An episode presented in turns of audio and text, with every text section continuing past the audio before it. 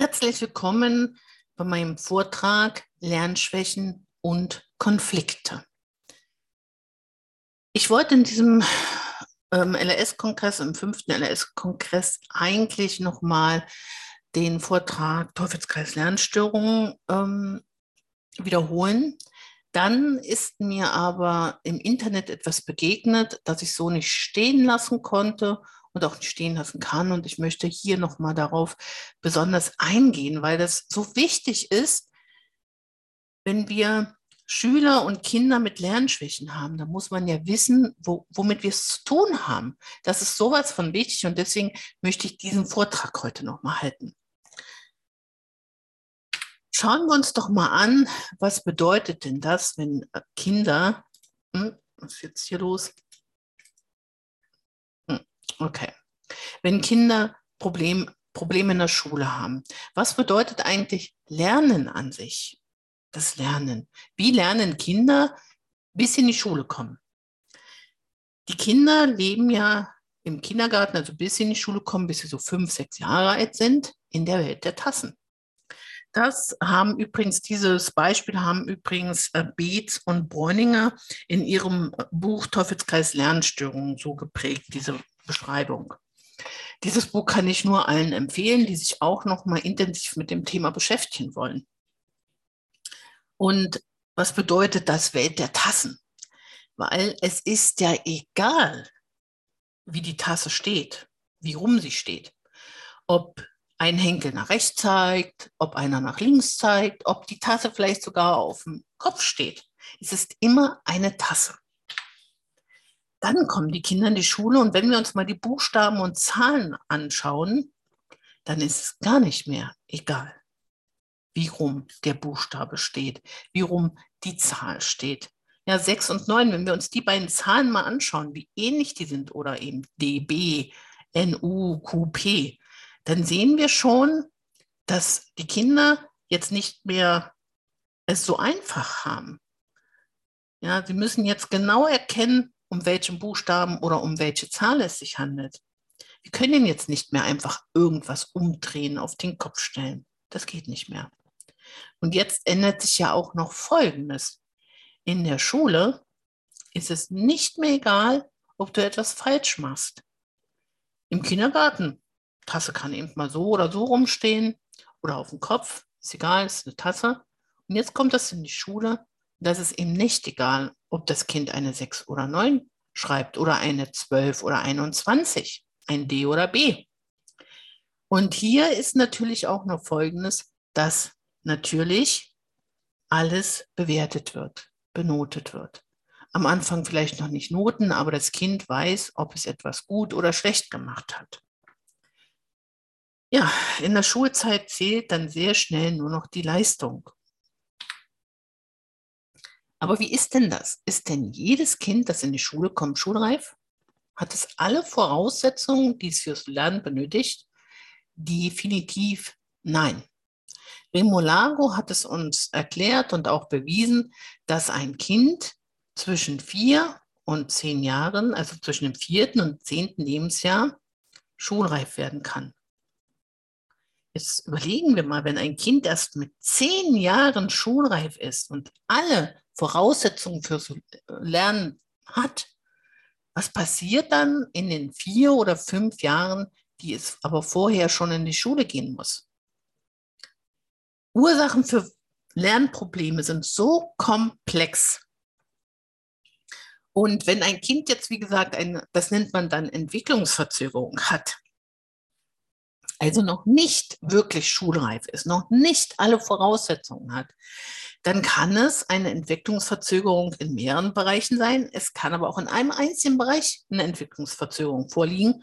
Und das kann auch schon zu Problemen führen, aber nur wieder im Kontext mit ganz anderen Bedingungen. Also es braucht immer viele Ursachen, damit ein Kind wirklich richtig große Probleme beim Lernen hat. So, und solche Entwicklungsverzögerungen können sein bei der Orientierung, der Raumlage, bei der Sprache oder Sprachverarbeitung, das ist übrigens ein sehr wichtiger Bereich, ne? bei der optischen Wahrnehmung, bei der akustischen Wahrnehmung, bei der Serialität, der zeitlichen und räumlichen Zuordnung von Einzelwahrnehmungen. Alles super wichtig fürs Lernen. Dann hört man ja sehr oft oder die Eltern kommen sehr oft zu mir und sagen mir, ja, mein Kind kann sich nicht konzentrieren und deswegen kann es auch nicht ordentlich lernen. Das ist auch sehr, sehr oft ein Trugschluss. Ja, es gibt Kinder, die können sich wirklich nicht so gut konzentrieren und haben deshalb Probleme in der Schule. Aber ganz oft ist es gar nicht das ursprüngliche Problem, sondern die Folge von etwas.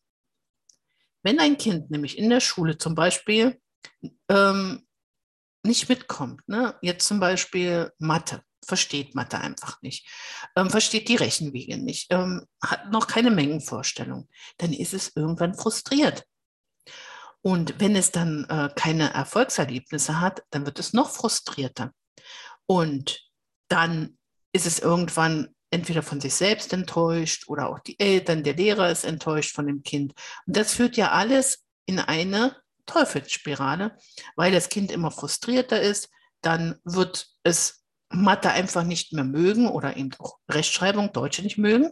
Und was passiert? Es wird alles schön finden, was nicht Mathe und Deutsch gerade ist. Also das Kind soll gerade Mathe machen und dann hat es auf einmal Hunger oder im Klassenraum sitzt es und sieht draußen einen Vogel. Das ist alles interessanter außer Mathe. Und das sieht man dann als nicht konzentrieren. Oder was eben auch sehr unterschätzt wird, warum können sich ganz, ganz viele Kinder nicht konzentrieren, weil es so laut in den Klassenräumen ist. Das erzählen mir so oft meine Schüler, sie können sich einfach nicht auf das Wesentliche konzentrieren, weil es so laut ist. Und es ist auch erwiesen, dass besonders störend für das Kurzzeitgedächtnis Stimmen im Hintergrund sind. Ja, es ist klar, zu viel Fernsehkonsum, zu viel Zeit an der Spielkonsole oder am PC ähm, fördert alle, alles nicht die Konzentration. Was auch mir in Berlin in den Schulen ganz oft begegnet ist, die Kinder sind ohne Frühstück in die Schule gekommen. Viele trinken zu wenig, trinken das Falsche, nur so süße Plempe und zu wenig Schlaf. Zu wenig Schlaf ist ähm, echt wirklich ein Problem geworden bei vielen Kindern. Und natürlich zu wenig Bewegung. Das wissen wir ja auch inzwischen. Die Ursachen für die Lernprobleme sind also sehr, sehr vielschichtig und setzen sich aus ganz vielen, ich habe hier nur elf Punkte aufgelistet. Es gibt noch viel mehr natürlich Ursachen, aber ganz oft sind es auch Vorurteile, die die Probleme erstmal richtig beflügeln und richtig ähm, äh, viel schlimmer machen. Dann auch Glaubenssätze der Eltern und Lehrer. Deswegen habe ich auch ähm, jemanden gesucht, der mir zu den Glaubenssätzen hier auf dem Kongress nochmal einen Vortrag hält, weil das ist so wichtig zu wissen, was negative Glaubenssätze alles Schlimmes bewirken können, Schlimmes oder eben, ähm, was sie alles verhindern können, nämlich, dass ein Kind ähm, Mathe gerne lernt oder Deutsch gerne macht. Wenn ein, wenn ein Vater oder eine Mutter sagen, ich kann das nicht, also kannst du das auch nicht, ja, dann wird das Kind nicht mehr an sich glauben, dann wird es das übernehmen und sagen, gut, Papa konnte kein Mathe, kann ich auch kein Mathe. Und es wird es dann auch nicht mehr versuchen. Oder Glaubenssätze der Lehrer, du kannst das nicht, du bist dafür zu dumm. Viele Lehrer sprechen das natürlich nicht aus, du bist dafür zu dumm. Aber unsere Sprache ja, ist, ja, besteht ja aus ganz vielen. Man muss es nicht mal sagen, die Kinder begreifen trotzdem, was der Lehrer meint. Und deswegen ist es auch so wichtig, dass auch viele Lehrer verstehen, was sind Glaubenssätze, wie funktioniert das in der Beziehung zwischen uns, mir und dem Kind. Das Kind kann ja alles lesen in unserem Gesicht, in der Gestik, in der Mimik. Die Kinder sind ja nicht blöd. Das ist es ja. Die verstehen ganz genau, dass der Lehrer jetzt gerade oder der, die Mama oder der Papa jetzt gerade denken, du wirst es nie können. Doch dann gibt sich der Schüler natürlich auf. Ursachen sind na natürlich auch die schlechte Ausbildung der Lehrer. Das dürfen wir nicht unterschätzen, dass viele Lehrer in die Schule geworfen werden und eigentlich didaktisch gesehen nicht so viel gelernt haben während des Studiums und auch äh, psychologisch. Also da fehlt so viel, die in, in der Lehrerausbildung. Diese Lehrerausbildung muss unbedingt revolutioniert werden. Das, da wird mir bestimmt auch jeder beipflichten. Was eben auch unterschätzt wird, wenn ein Lehrer selber das Fach nicht mag, wie soll er das gut unterrichten? Wenn ich selber nicht für etwas brenne, wie soll ich die Kinder dazu bewegen, dafür zu brennen? Es gibt ja ganz viele Lehrer, die haben Mathe während des Studiums extra abgewählt. Aber dann kommen sie in die Schule und was passiert? Sie müssen Mathe unterrichten. Ja? Und wenn ein Lehrer also selber Mathe nicht mag, dann wird er nicht so ein guter Lehrer sein selbst wenn er sich das sonst wie gut aneignet. Aber wie gesagt, die Kinder spüren das. Die spüren das sehr, sehr gut. Und wenn sie jetzt selber auch noch Probleme mit Mathe haben, ja, dann wird es schwierig. Es ist nicht unmöglich, aber es wird schwieriger. Dann, was mir sehr oft auffällt, es gibt sehr viele sehr schlechte Lehrbücher mit verwirrenden Inhalten. Da werden zum Beispiel zu viele Rechenwege, manchmal sogar falsche Rechenwege gleichzeitig ange angeboten. Ja, darüber könnte ich jetzt einen ganzen Vortrag halten.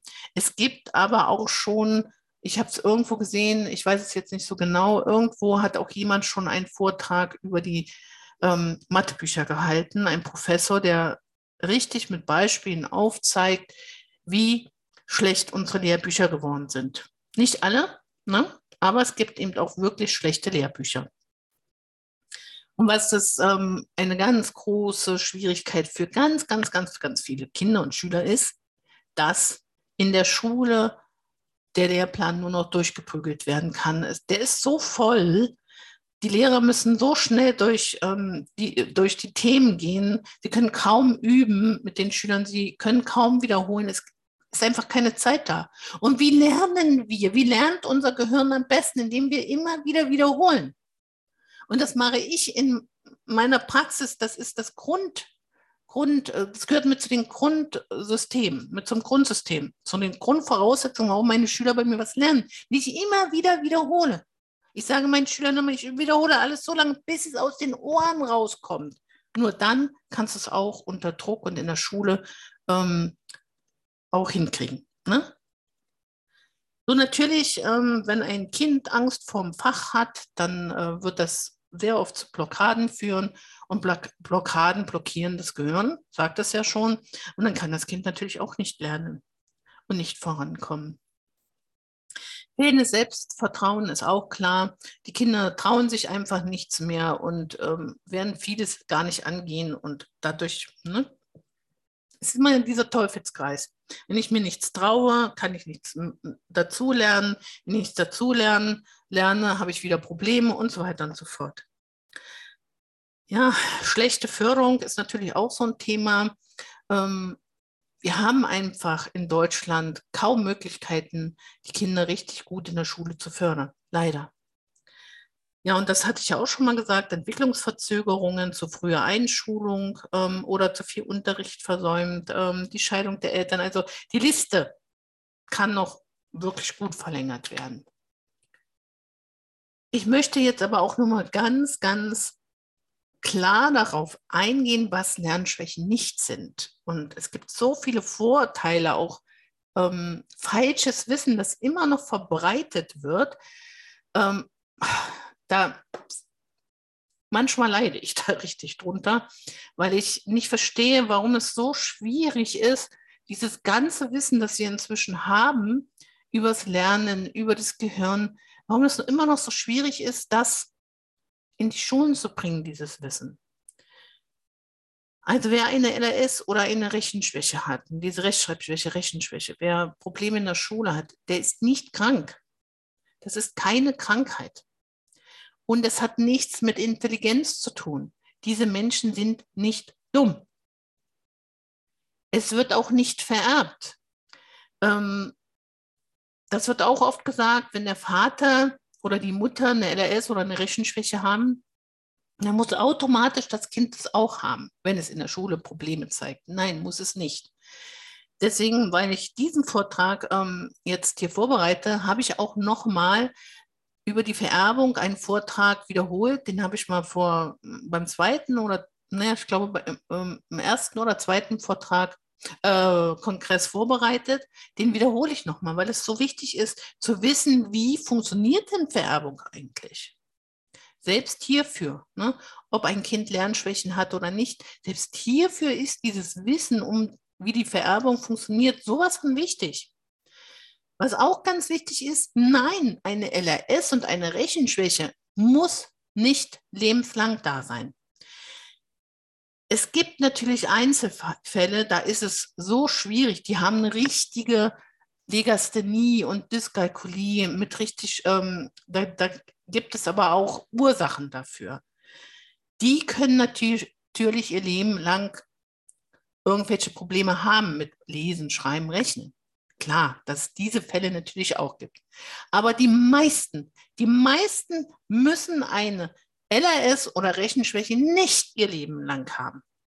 Und ich habe das schon so oft bewiesen. Ich habe schon so vielen ähm, Erwachsenen auch geholfen, die zu mir gekommen sind. Und wir haben es geschafft. Ja, eine 36-jährige äh, junge Frau, die die Firma ihres Vaters übernehmen wollte und dann merkt, äh, deswegen eine Ausbildung haben muss und eine, eine Meistertitel und dann gemerkt hat, uh, Mathe ist ja immer noch das Problem. Oh, und dann hat sie sich testen lassen und die Psychologin hat zu ihr gesagt, nee, also hm, mit dieser Mathe-Schwäche, da, da werden Sie das nicht schaffen. Machen Sie irgendwas anderes, machen Sie was Kreatives oder irgendwas mit Lesen und Schreiben, das ist bei Ihnen gut. Aber Mathe, nee. Ja, dann hat diese junge Frau mich aber gefunden wir haben anderthalb Jahre zusammengearbeitet und sie hat ihre, ihren Meister bestanden. Sie hat ihre Prüfung bestanden. Wir haben einfach nochmal von ganz vorne angefangen, haben uns durch die Mathematik durchgearbeitet und sie hat ihre Prüfung bestanden. Es ist nicht richtig, dass so viele denken, dass man dann nichts mehr machen kann. Und auch so vielen Erwachsenen in Deutsch habe ich schon so oft geholfen. Einer, ein junger Mann wollte Polizist werden. Er hat es geschafft. Ein anderer ist Manager in einem großen Betrieb und der hatte schon eine Schreibblockade, weil sein Chef hint, immer hinter ihm im Rücken stand und seine E-Mails mitgelesen hat und dann gesagt hat, wie schreibst du denn? Das, das ist doch peinlich. Ne? So, der hat es auch geschafft. Mit, mit ihm habe ich nur neun Monate lang Rechtschreibung geübt. Neun Monate. Einmal in der Woche. Was eben auch ganz wichtig ist zu wissen, eben das ist auch wichtig für Eltern und Lehrer, damit sie besser mit diesen Kindern klarkommen, zu wissen, diese Kinder sind nicht faul. Die wollen auch lernen. Wollen sie. Sie können es nur nicht, weil sie nicht die richtigen Bedingungen haben. Und sie müssen nicht nochmal üben und nochmal üben und nochmal üben und nochmal üben. Das bringt nichts. Klar, üben bringt etwas, aber nur, wenn man genau weiß, was man da tut wenn man eine genaue Didaktik und Methodik da hat. Ja? Wenn man jemanden hat, der genau weiß, wie muss man mit Kindern mit einer LRS, mit einer Dyskalkulie oder Rechenschwäche arbeiten. Einfach irgendwie was üben, das bringt nichts. Und was eben auch ganz wichtig ist, die Schwierigkeiten wachsen sich eben nicht von alleine aus. Ja, ach, der Knoten wird schon noch platzen irgendwann. Nein, ich sage auch immer, je eher Sie Hilfe suchen und Ihrem Kind die richtige Hilfe finden, desto besser, weil äh, ja, es ist doch ein Unterschied, was ein Kind alles in der zweiten Klasse wissen muss oder in der fünften oder sechsten. Ja? Und wenn das Kind schon in der fünften Klasse ist, dann muss man viel, viel, viel mehr nachholen und Wissen aufbauen, als wenn das Kind in der zweiten Klasse ist und dort erstmal schon äh, die Grundlagen mitbekommt. Das ist doch ganz wichtig. Ohne die Grundlagen kann ja auch alles andere nicht, nicht kommen oder nur der Schwerheit. Und dieses hier, das hier, was ich jetzt zeige, ist etwas, was mir so am Herzen liegt, weil tatsächlich in, ich im Dezember 2021 sowas gefunden habe im Internet, das gesagt wird, eine LRS oder Rechenschwäche eine Ursache dafür ist der Eigensinn der Kinder oder schlechte Erziehung der Kinder. Also als ich das gelesen habe, bin ich vom Stuhl gefallen, ganz ehrlich. Ich war völlig, völlig, völlig geschockt und keine Ahnung. Und ich dachte, wir sind da raus aus dem Zeitalter, wo man so etwas denkt, habe ich wirklich gedacht. Aber Dezember 2021 lese ich im Internet Ursachen für LRS und Rechenschwäche ist auch unter anderem Eigensinn der Kinder oder eine schlechte Erziehung der Kinder. Das sind sehr veraltete Ansichten und auch dafür habe ich einen Vortrag extra vorbereitet, damit einfach klar ist, auch mal woher das kommt. Ja, und da stelle ich gleich die Frage, wie treten denn Lehrer und Eltern den Kindern gegenüber, wenn sie so etwas denken? Ach, das Kind ist nur eigensinnig, das will ja gar nicht. Doch. Ne? Oder das Kind wurde schlecht erzogen. Wenn ein Lehrer zum Beispiel so etwas beigebracht bekommt, und ihm gesagt wird, also wenn ein Kind eine Leserechtschreibschwäche oder eine Rechenschwäche hat, dann ist das Kind eigensinnig, das will nicht. Oder die Eltern haben das so schlecht erzogen, überbehütet, unterbehütet. Es gibt ja so viele tolle Begriffe für Eltern. Schlimm, weil das alles Vorurteile sind. Und ich finde es auch nicht schön, dass man immer wieder den Eltern sagt, ihr seid Helikoptereltern, ihr seid U-Boot-Eltern und ihr seid die Eltern. Ja, also eigentlich müssen wir doch alle uns in ein Boot setzen, Lehrer, Eltern, Lerntherapeuten, um, um den Kindern zu helfen. Das ist doch wichtig. Wie gesagt, wie treten denn Eltern und Lehrer den Kindern gegenüber, die denken, das Kind ist eigensinnig, das will nur nicht? Oder wie treten Lehrer und Eltern gegenüber, wenn der Lehrer denkt, die Eltern erziehen ihre Kinder schlecht? Ja, was ist, da kriselt es doch sofort. Das, das, ja, das, das geht doch gar nicht. Dieses Bild hier, wir sind doch eigentlich längst aus dem Jahrhundert heraus, wo der Lehrer ähm, sagt, du bist schlecht erzogen hier. Ne? Früher hat man die Kinder ja noch geschlagen in der Schule. Zum Glück sind wir da längst drüber weg. Aber diese alten Vorstellungen, ne, die sind immer noch in unseren Köpfen und werden teilweise auch noch vermittelt. Und das ist so schlimm, finde ich. Wir müssen da weg von, weil nur dann können auch Lehrer und Eltern und Kinder ganz anders miteinander reden und miteinander umgehen. Ja? Wir brauchen noch das gegenseitige Verständnis. Und das Problem ist ja auch, jedes Kind entwickelt sich, das habe ich ja schon am Anfang gesagt, unterschiedlich es entwickelt sich nicht nur unterschiedlich, jedes Kind lernt auch anders. Und nicht jede Lernmethode ist für jedes Kind gleich gut. Das wissen wir ja inzwischen eigentlich auch. Ja. Leider ist es in der Schule für die meisten Lehrer kaum möglich, ne, darauf einzugehen. Unser Schulsystem muss verändert werden. Und wenn das Kind jetzt da ist und Probleme hat, dann e-, erlebt es tagtäglich Abwertung. Das Selbstwertgefühl sinkt und das Selbstvertrauen. Und irgendwann ist es gleich null. Ja? Und das geht für alles, was mit der Schule zu tun hat. Das kann natürlich auch sein, dass Sie, wenn Sie aus der Schule rausgehen, ein ganz anderes Selbstwertgefühl haben. Und Kinder, die jetzt kein Selbstvertrauen mehr haben, die werden auch nicht mehr fragen, die werden nicht mehr probieren, sie trauen sich einfach nichts mehr, sie melden sich auch nicht mehr, die ziehen sich zurück. Viele entwickeln Ängste.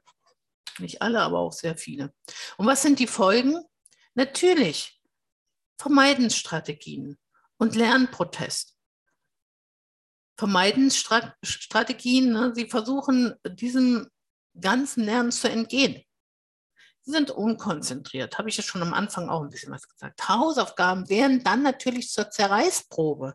Sie verweigern das Lernen, ist doch klar. Oder was auch ist, sie werden zum Klassenklon, stören ständig, werden verhaltensauffällig. Oder die, die auch im Gegenteil ähm, manchmal sich total zurückziehen, ja, ähm, die dann irgendwann nicht mehr auffallen, die einfach nur träumen oder sind oft krank. Das sind übrigens die Kinder, die, bei denen man ganz, erst ganz spät oft merkt, dass das Kind ein Lernproblem hat. Weil die sind, die fallen nicht auf. Und diese Kinder, wie gesagt, geben irgendwann sich auf, haben dann nur noch Misserfolge in einem Fach oder sogar in mehreren. Und irgendwann denken sie, ja, ich bin ja dumm, ich kann das nicht. Und dann werden sie es auch, wie gesagt, nicht mehr probieren und nicht mehr versuchen.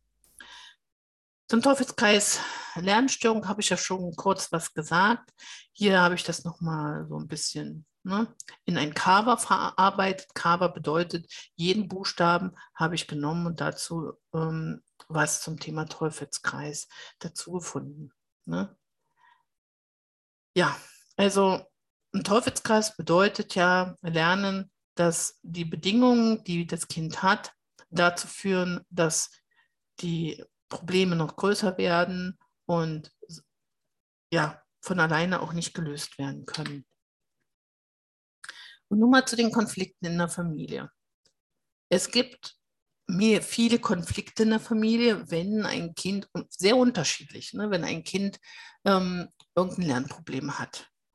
Manche Eltern leiden so derartig mit, dass das Kind das merkt. Aber ein Kind wird niemals selber wissen oder unterscheiden können, was passiert da eigentlich mit meinen Eltern. Mein, meinen Eltern geht es jetzt schlecht, weil ich schlechte Noten schreibe. Was passiert da mit dem Kind? Ne? Was, das wird so unter Druck gesetzt und es kann ja auch gar nicht wissen, ähm, was jetzt passiert. Wenn meine Eltern so leiden, weil ich so schlecht in der Schule bin, hören die vielleicht auf, mich zu lieben? Oder genau dasselbe Problem, nur ganz anders herum. Wenn Eltern nie selber Probleme hatten, dann haben die manchmal wenig bis gar kein Verständnis dafür. Oh, ich konnte Mathe immer, wieso kann mein Kind das nicht? Und ich bin regelmäßig auf 180, wenn ich mit meinem Kind Mathe mache. Ja? Auch das setzt das Kind natürlich unter Druck. Wahnsinnig. Und ähm, warum leiden oder haben denn so viele Eltern so diese Konflikte mit ihren Kindern? Weil da eine ganz große Angst dahinter steht. Und das ist der Hauptkonflikt, der alles überschattet. Das ist nämlich die Frage, wie sieht die Zukunft meines Kindes aus? Jede Mutter, jeder Vater möchte, dass ihr Kind eine gute Zukunft hat. Aber wir wissen, wie schwer es in Deutschland ist, mit einem schlechten Schulabschluss. Da steht alles dahinter. Das Kind soll gut leben, es soll ähm, einen guten Beruf ergreifen können, es soll nicht arm sein, wenn es groß ist. Ja, das ist so ein großer Konflikt, da stehen so viele Ängste dahinter. Und wenn die Eltern zu mir kommen, höre ich das auch oft. Ne? Es geht jetzt in der zweiten Klasse und die Eltern sagen zu mir, mein Kind wird wohl niemals ein Abitur machen können.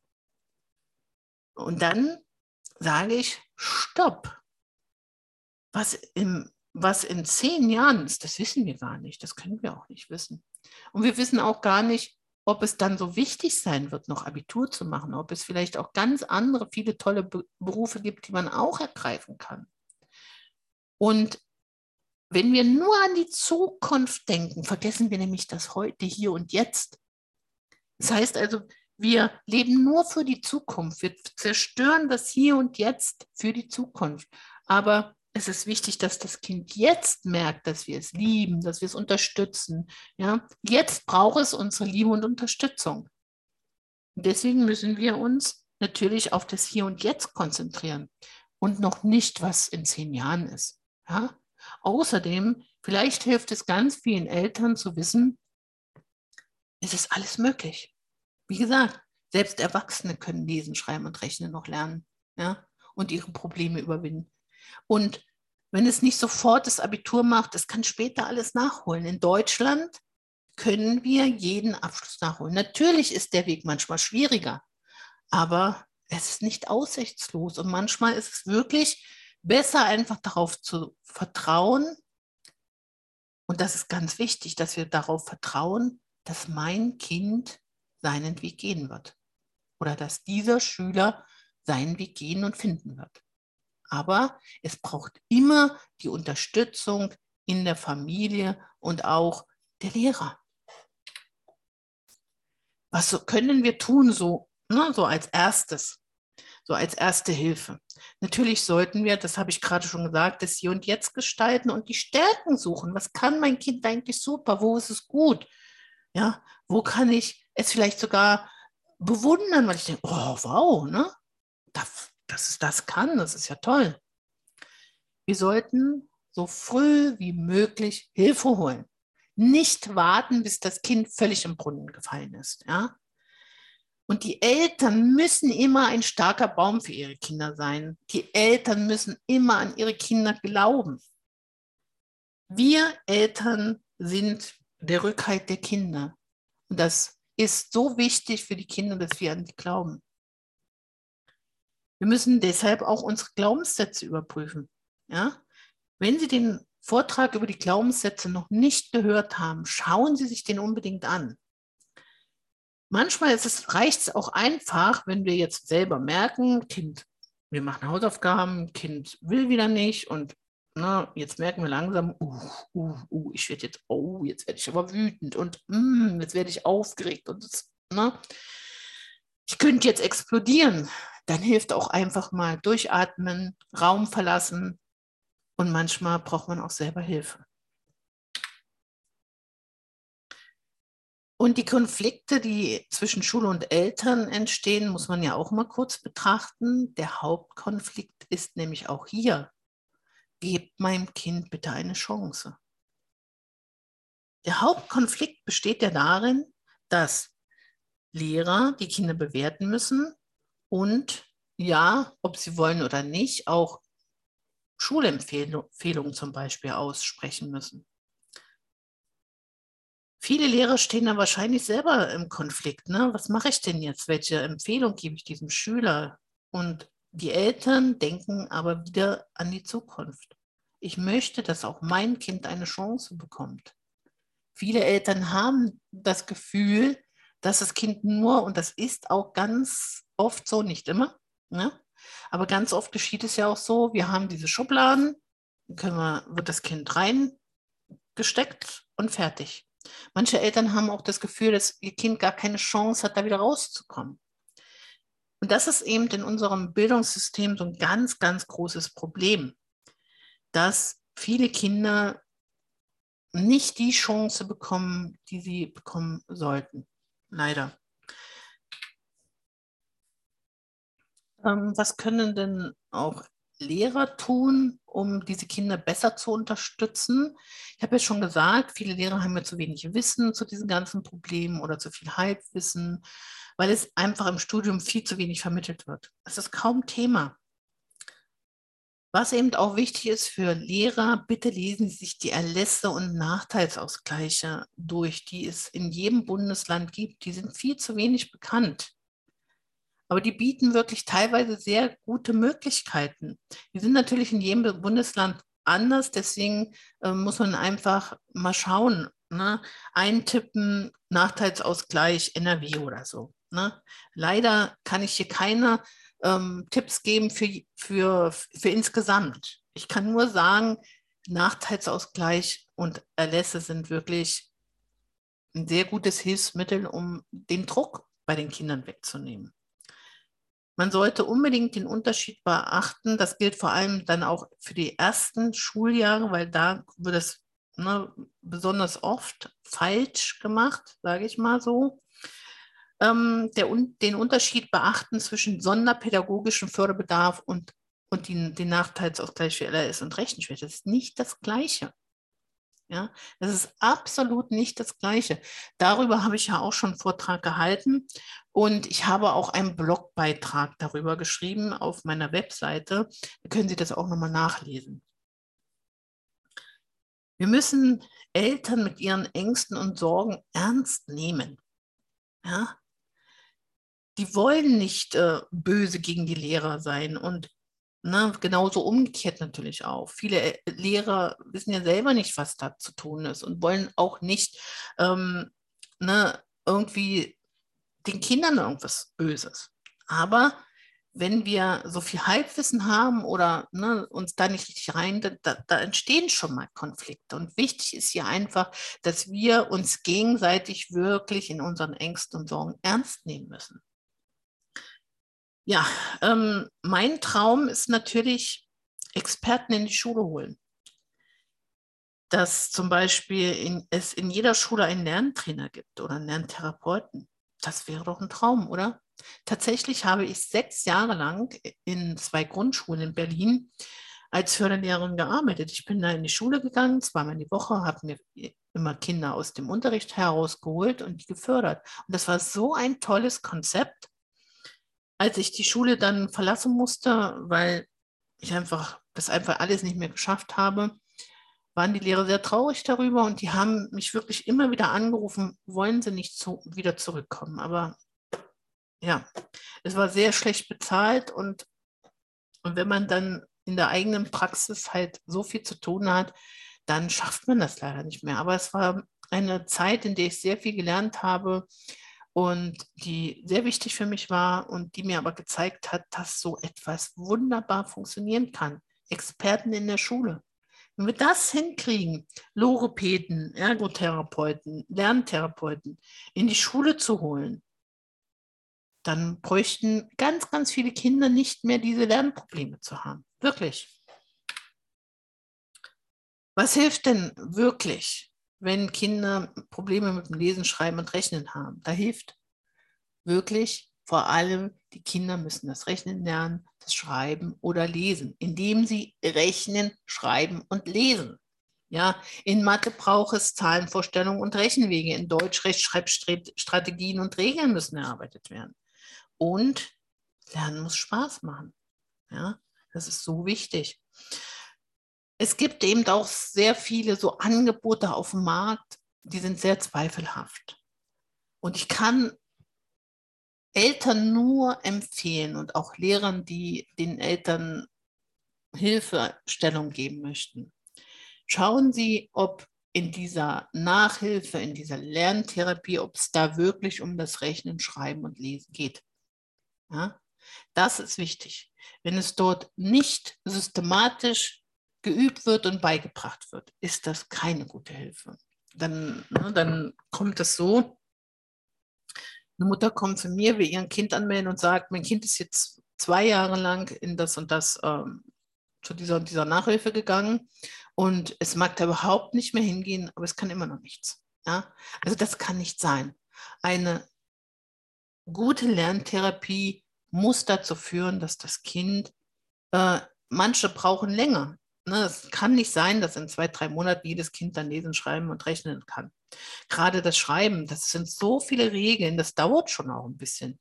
Aber wenn man nach einem halben Jahr merkt, dass noch gar nichts passiert ist, dann muss man mal wenigstens hingehen und fragen, was machen Sie eigentlich?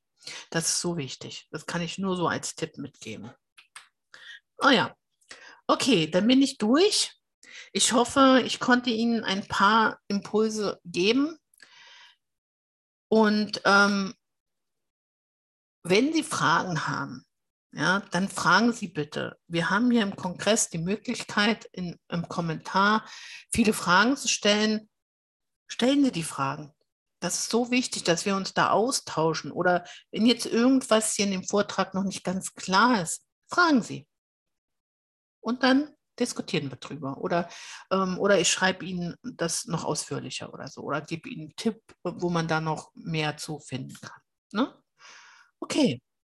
Da, ich danke Ihnen für Ihre Aufmerksamkeit, dass Sie hier zugehört haben. Und ja, ich wünsche uns noch weiterhin einen wunderbaren Kongress.